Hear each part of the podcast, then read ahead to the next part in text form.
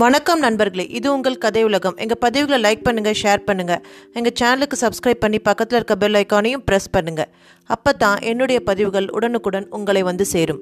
திரு பட்டுக்கோட்டை பிரபாகர் அவர்களின் உயிர் விளையாட்டு பகுதி நான்கு. இந்த கதையோட முன்னாடி பாகங்களை கேட்கணும்னா கீழே டிஸ்கிரிப்ஷன் பாக்ஸ் லிங்க் இருக்குது அதில் கேட்கலாம். கதை. செங்கல்பட்டு திண்டிவனம் விழுப்புரம் விருத்தாச்சலம் வழியாக திருச்சி செல்லும் மலைக்கோட்டை எக்ஸ்பிரஸ் இன்னும் சில நிமிடங்களில் புறப்பட இருந்தது. டிக்கெட் வைத்திருந்தவர்கள் ஆவின் பால் கிக்காப்பு டீ சாப்பிட்டு கொண்டிருந்தார்கள். அரபு தேசத்திலிருந்து விடுமுறையில் வந்தவர்கள் கஸ்டம்ஸ் பிடுங்கியது போக பாக்கியை ட்ராலியில் வைத்து தள்ளி தங்கள் பெட்டியை தேடிக்கொண்டிருக்க கருப்பு கோட் போட்டு டை கட்டியவர்களை எல்லாம் மொய்த்து பர்த் கூட வேணாம் ஒரு சிட்டிங் அட்ஜஸ்ட் பண்ணி தாருங்கள் சார். இன்னும் ஏழு மாசத்துல என் மனைவி நிறைமாத கர்ப்பிணி சார் என்ற கணவர்களை தாண்டி ரேவதி சாட்டில் நூர்ஜஹானை தேடிக்கொண்டிருந்தாள் ஹலோ மிஸ் நூர்ஜஹான் திரும்பினாள். வெரி குட் என்றார் ஜெயபிரகாஷ். பக் பக் என்று இருந்தது. நீங்கள் வராமல் போய்விடுவீர்களோ என்று. இந்தா டிக்கெட் வழக்கமாய் பணத்தை வைத்துக் கொள்கிற இடத்தில் வைத்துக் கொள்ளாதே அப்புறம் எடுக்கையில் டிடிஆர் திணறுவார். நிஜமாகவே திருச்சியில் எனக்கு எந்த வேலையும் இல்லையா? கொஞ்ச நஞ்சம் பக்தி ஒட்டி கொண்டிருந்தால் படியேறி போய் உச்சி பிள்ளையாருக்கு தேங்காய் உடை. இல்லையென்றால் காவேரி தேற்றில் கமல் படம் பார். ஆனால் ஒன்று திருச்சியில் ரயில்வே ஜங்ஷனை விட்டு வெளியேறுகிற வரைதான் நூர்ஜகான். அப்புறம் நீ ரேவதி தான் இதில் ஐந்து நூறுகள் இருக்கின்றன. இது அட்வான்ஸ் அப்புறம் நீ யாரு? நான் நான் நூர்ஜஹான் பெயரில் மட்டும் இஸ்லாமிய பெண்ணாகிவிட்டால் போதாது. பின்னே இஸ்லாமிய பெண் வெங்கடாச்சலபதி மோதிரம் அணிந்திருக்க மாட்டாள். ஓ சாரி கவனிக்கல என்று கழற்றி அவரிடம் நீட்டினாள். ரயில் புறப்பட இன்னும் பத்து நிமிடம் ஆகும் ஏதாவது வேண்டுமா? படிப்பதற்கு லைட்டாக ஏதாவது நாவல் நீ உள்ளே போய் உட்கார் வாங்கி வருகிறேன். ஜெயபிரகாஷ் நடக்கையில் அடுத்த கம்பார்ட்மெண்ட்டில் ஜன்னல் வழியாய் தலையை நீட்டிக்கொண்டிருந்த பெண்ணிடம் வெளியே நின்று கொண்டிருந்தவன் சொன்னான் தனியாக போகிறாய் பத்திரம் போனவுடன் எனக்கு தந்தி அடிக்க வேண்டும் என்ன? தந்தி ஜெயபிரகாஷ் இரண்டு நாவல்கள் வாங்கி கொண்டு திரும்பி வந்து நூர்ஜஹானிடம் நீட்டினார் அப்புறம் நீ திருச்சியில் செய்வதற்கு ஒரே ஒரு காரியம் இருக்கிறது என்ன? இறங்கியவுடன் என் வீட்டு விலாசத்திற்கு ஒரு தந்தி அடிக்கிறாய் சுகமாக வந்து சேர்ந்தேன் நன்றி நூர்ஜஹான் இதுதான் மேட்டர். தந்தி பாரத்தை நீ நிரப்பாத ஊழியனே நிரப்ப சொல்லு. தெரிகிறதா? சரி. ஜெயபிரகாஷ் சுற்றும் முற்றும் பார்த்தார். யாரை தேடுகிறீர்கள்? என்னை தெரிந்தவர்கள் எனக்கு தெரிந்தவர்கள் யாரையாவது? எதற்காக? விளக்கம் எல்லாம் பின்னால். அதோ லால். ஷெர்வானி அணிந்த சின்ன தாடி வைத்திருந்த லால் ஜெயபிரகாஷை பார்த்ததும் இரண்டு கைகளையும் முன்னால் நீட்டிக்கொண்டே வந்தார். அடடே நீங்க எல்லாம் ரயிலில் பிரயாணம் செய்வது? அதனால்தான் எங்களுக்கெல்லாம் டிக்கெட் கிடைக்காமல் போகிறது என்று சிரித்தார் லால். நான் போகவில்லை. என் கல்லூரி ப்ரொஃபசர் அப்துல் வகாப் என்று திருச்சியில் ஒருவர். அவரின் மருமகள் மிஸ் நூர்ஜஹான் ஒரு வேலையாக சென்னை வந்துவிட்டு திரும்புகிறாள். அவளை வழியனுப்பி வைக்க வந்தேன். நூர்ஜஹான் டிக்கெட் பத்திரமாக வைத்துக்கொண்டாயா என்றார் உள்ளே திரும்பி. வைத்துக்கொண்டேன் என்றாள். உங்களுக்கு டிக்கெட் கிடைக்கவில்லையா லால்? நான் ஒரு பேச்சுக்கு சொன்னேன். நானும் உங்களை போல வழி அனுப்ப வந்தேன். மகளும் மருமகனும் விழுப்புரம் போகிறார்கள். பெருமூச்சு விட்டு ரயில் புறப்படவா? என்றது. வரட்டுமா நூர்ஜஹான் என்றார். ஜன்னல் வழியே கையசைத்தாள் புறப்பட்டு சென்றதும் பிளாட்ஃபாரம் மனிதர்கள் கரைந்து குப்பைகள் மட்டும் சுமந்திருந்தது. லாலுடன் ஒரு பால் சாப்பிட்டு கை குலுக்கி கழன்று கொண்டார் ஜெயபிரகாஷ். நன்றி லால். நாளைக்கு ஏதாவது எங்காவது எக்கச்சக்கமாகிவிட்டால் நான் நூர்ஜஹானை வழி அனுப்பியதற்கு நீ கற்பூரம் அணைத்து சாட்சி சொல்வாய். காரில் அமர்ந்து ஸ்டார்ட் செய்தார்.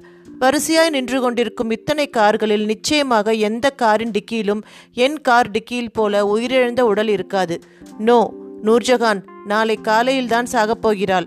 இப்போது ரயிலில் பிரயாணம் செய்து கொண்டிருக்கிறாள். ஹோட்டலில் டால்பின் ஒன்பது மாடிகளை அடுக்கி வைத்துக்கொண்டு பாந்தியன் ரோட்டின் கடைசியில் காரில் வருபவர்களுக்கு மட்டும் சலாம் வைத்தது. பார்க்கிங் பகுதியில் காரை நிறுத்தி கதவுகளை ஏற்றி பூட்டி கொண்டு வரவேற்பு மேஜைக்கு வந்து ஆங்கிலம் பேசினார். மெல்லிய ரோஸ் லிப்ஸ்டிக் தடவின சின்ன குருவி உதடுகள் ஒரு வாக்கியத்தின் நடுவே ஐந்து முறை ப்ளீஸ் நுழைந்தன. புடவை விளம்பரத்திற்கு போல நடந்து பெயர் வில்லையுடன் கூடிய சாவி வளையத்தை கொண்டு வந்து தந்தாள். ரூமில் காத்திரு என்றாள். முட்டாள் என்னை காத்திருக்க வைக்கிறான். ஒரு மெசேஜ் உண்டு உங்களுக்கு என்று அவள் நீட்டின காகிதத்தில் திரு ராம்பிரசாத்தும் நானும் பதினைந்து நிமிடம் தாமதமாக அங்கே இருப்போம் என்றிருந்தான் பத்மநாபன். பரவாயில்லை பொறுப்புள்ள முட்டாள். லிஃப்டில் சில வினாடிகளுக்கு கூட மனிதனுக்கு இசை தேவையாய் ஹோட்டல்காரன் உணர்ந்திருந்தான். பர்ஃப்யூம் சிதற அடித்திருந்தார்கள். நான்காவது மாடியில் நூற்றி பதினேழு லிப்டுக்கு நேர் எதிராக இருந்தது. பொருத்தி திறந்து உள்ளே வந்து கோட் கழற்றினார் டையை கழற்றினார்.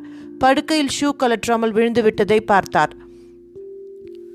கீழே காரில் பிணம் இருக்கிறது. மேலே நான் இங்கே பிராந்தி அருந்த போகிறேன். சாரி அம்மா நூர்ஜஹான் அது உன் விதி. அதில் என்னையும் இழுத்து விட்டாயே. இதிலிருந்து விடுபட நான் என்னென்ன செய்ய வேண்டியிருக்கிறது? அரை பையன் கதவை தட்டிவிட்டு உள்ளே வந்து ஏர் கண்டிஷனரை இயக்கினான். கொண்டு வந்திருந்த அன்றைய காலை மாலை செய்தித்தாள்களை சத்தமில்லாமல் ட்ரே மேல் வைத்துவிட்டு எனிதிங் யூ வாண்ட் சார் என்ன படித்திருக்கிறாய்? டிகிரி என்ன உனக்கு சம்பளம்? ஆயிரத்தை தொடும். புத்திசாலி. இப்போதைக்கு ஒரு கல்யாணி மட்டும் கொண்டு வா. புரியும் இல்லையா? சிரித்துவிட்டு சென்றான். போனை எடுத்தார் ஜெயபிரகாஷ். தன் எண்ணை சொல்லி காத்திருந்தார். ஹலோ நித்யா பேசுகிறேன். படம் முடிந்து வந்துவிட்டாயா குட். வந்துவிட்டேன். இரவு வீட்டிற்கு வரமாட்டீர்களாமே. ஆமாண்டியர் விருந்து சேவலின் வால். சேவலுக்கு ஏது வால்? ஓ காக்டெயிலா? யூ மீன் டேட் கண்டிப்பாக ரெண்டு பெகுக்கு மேலே நீங்கள் அருந்தக்கூடாது. உத்தரவு. என்ன செய்து கொண்டிருக்கிறாய்? சதிலீலாவதி பார்த்து கொண்டிருக்கிறேன். கமல் என்னமாய் நடித்திருக்கிறார்? எப்போதாவது பாடமும் படி குட் நைட் பேபி பீர் பாட்டிலையும் கண்ணாடி டம்ளரையும் வைத்துவிட்டு ஐஸ் வேண்டுமா சார் என்றான். பாட்டிலை பார்த்தார். வெளிப்புறம் முழுக்க வியர்த்திருந்தது. வேண்டாம் என்றார். பையன் வெளியேறினான். ஐந்து நிமிடம் கழித்து ராம் பிரசாத்தும் பத்மநாபனும் வந்தார்கள். ராம் பிரசாத் முன் தலைக்கு சொந்தமானவற்றை சுத்தமாக உதிர்த்திருந்தார். இருபது பட்டன் வைத்து முழங்கால் வரைக்கும் காலம் சென்ற ஜெயில் சிங் மாதிரி அணிந்திருந்தார். இடது கையால் கிளாஸை வாங்கி கொண்டார். பிளேட் பிளேட்டாக பத்மநாபன் ஆர்டர் தந்தவை வந்து அமர்ந்தன. ராம் பிரசாத் முதல் ரவுண்டிலேயே பேப்பரை தழகிலாய் பார்த்து நரசிம்மராவ் ஏன் தழகிலாய் மைக்கில் பேசுகிறார்? என்றார். ஜெயபிரகாஷ் மூன்று முறை கிளாஸுடன் பாத்ரூம் போய் வந்தார். மூன்று முறையும் வாஷ் பேசினில் விஸ்கி சாப்பிட்டது.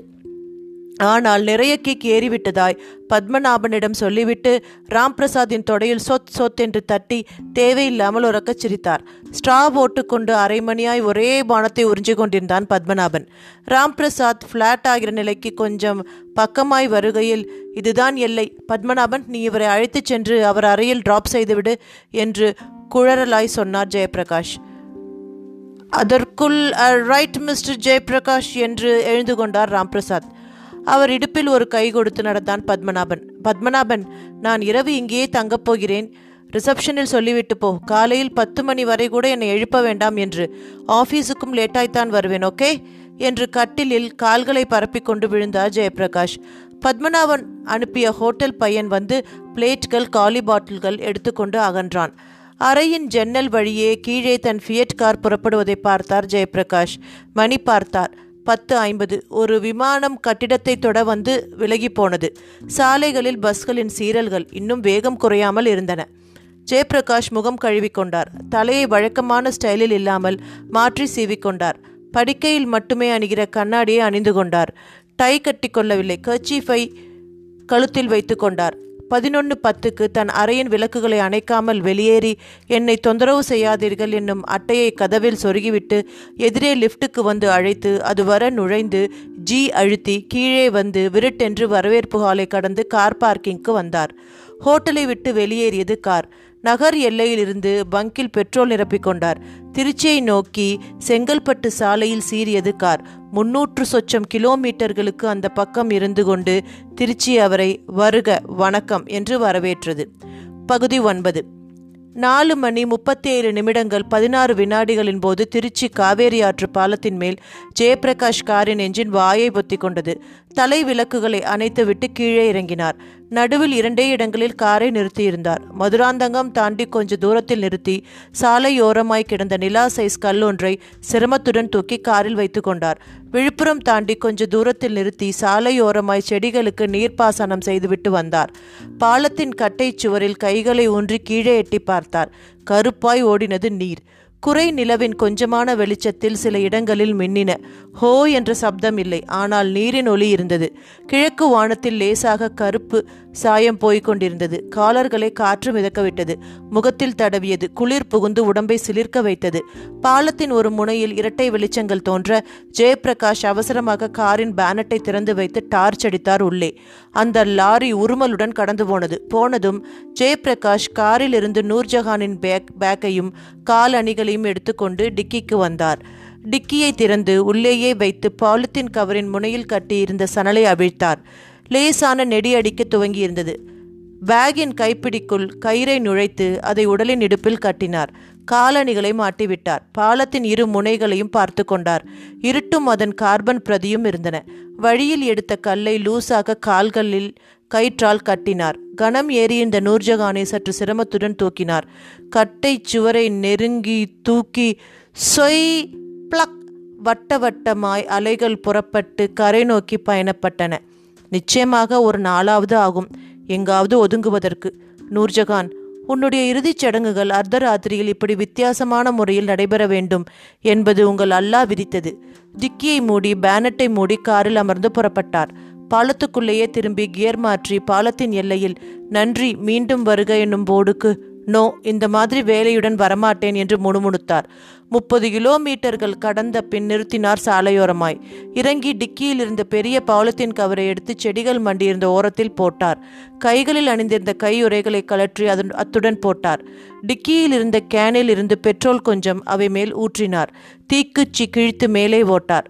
நாற்றத்துடன் பொசுங்கியது பாலுத்தின் சாக்கு. சுத்தமாய் பிட்டு பாக்கி இல்லாமல் எல்லாம் எரிந்து சாம்பலானதும் அவற்றை கைகளால் அள்ளிச் சென்று அருகில் ஓடிக்கொண்டிருந்த வாய்க்காலில் போட்டார். கைகளை தட்டிக்கொண்டு காரில் அமர்ந்தார். தூரத்தில் விடிந்து கொண்டிருந்தது. காரின் ஸ்பீடோ மீட்டர் என்பதை தொட்டது. தொண்ணூறை உரசியது. நூறு பக்கம் பார்த்தது. பகுதி பத்து. கொட்டாவி விட்டார் ஜெயபிரகாஷ். டெலிஃபோனை எடுத்தார். Good morning sir. உங்களுக்கு நான் என்ன செய்ய வேண்டும்? என்றால் ஹோட்டலின் ஆபரேட்டர் மசாஜ். என்ன? மசாஜ் செய்து கொள்ள இங்கே வசதி இருக்கிறதல்லவா? என்று கேட்டேன். இருக்கிறது. கிரவுண்ட் ஃப்ளோரில் இடது பக்கமாய் திரும்பினால் திரும்பிக் கொள்கிறேன். இப்போது இந்த எண்ணுடன் கனெக்ஷன் கொடுங்கள். கொடுத்த பின் யுனிவர்சல் பிளைவுட்ஸ் இண்டஸ்ட்ரியின் எம்டி இருக்கிறார் இல்லையா? அவர் இன்று தாமதமாய் அலுவலகம் வருவார். நீங்கள் யார் பேசுவது? தாமதமாய் வரப்போகிற எம்டி தான் பேசுகிறேன். சாரி சார் குட் மார்னிங் எத்தனை தடவை என் குரலை கேட்டிருக்கிறாய் ரோசி? கையில் என்ன வைத்திருக்கிறாய்? வார பத்திரிகையா? ஆமாம். இல்லை சார் பத்மநாபனை பேச சொல்லு. வினாடிகளில் பத்மநாபன் பேசினான். சற்று முன்தான் எழுந்தேன். உடம்பெல்லாம் களைப்பு. விட்டால் இரண்டு நாட்கள் புரண்டு கூட படுக்காமல் தூங்குவேன். மேனேஜர் வந்து விட்டார் இல்லையா? சரி அவரை கலந்து கொண்டு நான் கையெழுத்து போட வேண்டிய செக்குகளை ஃபைல்களை தூக்கி கொண்டு வீட்டுக்கு வந்து விடுகிறாயா? அவசியமான அவசரமான விஷயங்களுக்கு வீட்டில் என்னை தொடர்பு கொள்ளச் சொல். இன்றைக்கு முழுக்க நான் கம்பெனி பக்கம் வரப்போவதில்லை. வைத்துவிட்டு வெந்நீரில் குளித்தார். உடையணிந்து கொண்டு அறையை பூட்டி சாவியை ஒப்படைத்துவிட்டு காரை எடுத்துக்கொண்டு தன் பங்களாவுக்கு வந்தார். குட் மார்னிங் டேட் என்றாள் நித்யா. ஹேய் மணி பதினொன்று ஆகிறது காலேஜ் போல. ஸ்ட்ரைக்கு லீவு எதற்காக ஸ்ட்ரைக் லீவிடச் சொல்லி என்று சிரித்தாள். டேட் அந்த பெண் நூர்ஜஹான் சுகமாய் போய் சேர்ந்து விட்டதாக தந்தி கொடுத்திருந்தால் சற்று முன் வந்தது என்று புத்தக ஷெல்ஃபுக்கு சென்று எடுத்தாள். பெருமூச்சு விட்டார். வாங்கி பார்த்துவிட்டு பாக்கெட்டில் வைத்து கொண்டார். தன் அறைக்கு வந்தார். திருச்சிக்கு அப்துல் வஹாப் சாருக்கு பிசிஓ கால் ஒன்று புக் செய்தார். வேல்மணி அழைத்து என்ன இருக்கிறதோ கொண்டு வா என்றார். வந்ததும் சாப்பிட்டு விட்டு கை கழுவினார். கட்டிலில் படுத்து உறங்கினார். பன்னிரண்டு மணிக்கு டெலிஃபோன் எழுப்பியது. ஹலோ நான் ஜெயபிரகாஷ் பேசுகிறேன் சார். எப்படி இருக்கீங்க? உங்கள் மருமக நூர்ஜகான் சொல்லித்தான் தெரியும் உங்களுக்கு உடல்நிலை சரியில்லை என்பது. நிறைய ரெஸ்ட் எடுத்துக்கொள்ளுங்கள் திருச்சியில் இறங்குனதும் வீட்டுக்கு கூட போக போவதில்லை. உங்களைத்தான் போய் பார்ப்பேன் என்றாள். வந்தால் இல்லையா? என்ன வரவில்லையா? நேற்று இரவு மலைக்கோட்டை எக்ஸ்பிரஸில் நானே நேரில் போய் அனுப்பி வச்சேன். போய் சேர்ந்ததும் தந்தி கொடுக்க சொன்னேன். இதுவரை தந்தி வரவில்லை. அதனால தான் உங்களோட பேசினது போலவும் இருக்கும் வந்து சேர்ந்ததை கேட்டது போலவும் இருக்கும் என்று ஃபோன் பண்ணேன். தனியாக வந்த பெண் காலம் வேறு கெட்டு கிடக்கிறது. நீங்கள் அசிரத்தையா இல்லாமல் அவள் வீட்டில் போய் பார்த்து எனக்கு ஃபோன் செய்ய வேண்டும். என்ன? என் நம்பர் தெரியும் தானே? செய்கிறீர்களா? இந்த வார கடைசியில் நான் திருச்சி வந்து உங்களை பார்க்கிறேன். வைத்து விடட்டுமா? வைத்தார். கால் மணி நேரம் கழித்து பத்மநாபன் வந்து கையெழுத்துகள் வாங்கிவிட்டு சென்றதும் மறுபடியும் தூங்கி போனார். மாலை ஐந்து மணிக்கு திருச்சியிலிருந்து கால் வந்தது. ஹலோ ஜெயபிரகாஷா பேசுவது? என்றால் அப்துல் வஹாப் ஆமாம் வணக்கம் சார். அனாவசியமாக உங்களுக்கு ட்ரங்க் கால் செய்ய சொல்லி தொந்தரவு கொடுத்துட்டேன் சார். உங்களுடன் மதியம் பேசிவிட்டு வைக்கிறேன். தந்தி வந்தது. என்ன உளறுகிறாய்? தந்தி வந்ததா? நாங்கள் பதறிப்போய் நிற்கிறோம். விவரமாய் சொல். சுகமாக வந்து சேர்ந்தேன் நன்றி என்று நூர்ஜஹான் நான் சொல்லியிருந்தபடி எனக்கு தந்து கொடுத்திருக்கிறாள் என்றேன். இதில் என்ன பதற்றம்? அவளை நீங்கள் சந்தித்து விட்டீர்கள் தானே? என்னப்பா இது குழப்பமா இருக்கு? காலையில் ரயிலை விட்டு இறங்கினவள் இந்த நேரம் வரைக்கும் எங்கே போவாள்? வீட்டிற்கே வரவில்லை. மற்ற உறவினர்கள் வீட்டிலும் விசாரித்து விட்டோம். உனக்கு தந்தி கொடுத்திருக்கிறாள் என்கிறாய். தந்தி கொடுத்து விட்டு வீட்டிற்கு வராமல் எங்கே போவாள்? என்ன சார் சொல்கிறீங்க? வீட்டிற்கு வரவில்லையா? இல்லையே. எத்தனை மணிக்கு தந்தி கொடுத்திருக்கிறாள் பார்? ஒரு நிமிடம் என்று பார்த்து ஏழு பத்துக்கு தந்தி பெறப்பட்டுள்ளது. சரிதான். ராக்ஃபோர்ட் வந்து நின்றதும் இறங்கி முதல் காரியமாய் தந்தி கொடுத்திருக்கிறாள். அதற்கு பிறகு நேராய் என் அறைக்கோ அல்லது தன் வீட்டிற்கோ தானே போக வேண்டும்? பதறாமல் மற்ற உறவினர்கள் வீடுகள் ஒன்று விடாமல் பாருங்கள். இரவு வரை பார்த்துவிட்டு போலீஸில் ஒரு கம்ப்ளைண்ட் கொடுத்து வையுங்கள் அலட்சியப்படுத்தாமல். வயிற்றில் என்னவோ செய்கிறது எங்களுக்கு. சரி முயற்சிக்கிறோம். அப்புறம் தகவல் தெரிவிக்கிறேன் வைத்து விடுகிறேன். நல்லது சார். ஜெயபிரகாஷ் ரிசீவரை வைத்துவிட்டு நகம் கடித்தார். எத்தனை பேர் பாவம் பதற்றத்துடன் தவிக்கிறார்கள். அநியாயமாய் அந்த சின்ன பெண்ணை சிதறடித்த அந்த பாவி மட்டும் யார் என்று தெரிந்தால் கரும்பு ஜூஸ் பிழியும் பாத்திரத்தில் அவனை விரலால் விரலாய் நுழைத்து ஜக் முழுக்க ரத்த ஜூஸ். இத்துடன் இந்த பதிவு நிறைவு பெறுகிறது. இந்த சுவாரஸ்யமான கதையின் அடுத்த பதிவோடு விரைவில் உங்களை சந்திக்கிறேன். நன்றி வணக்கம்.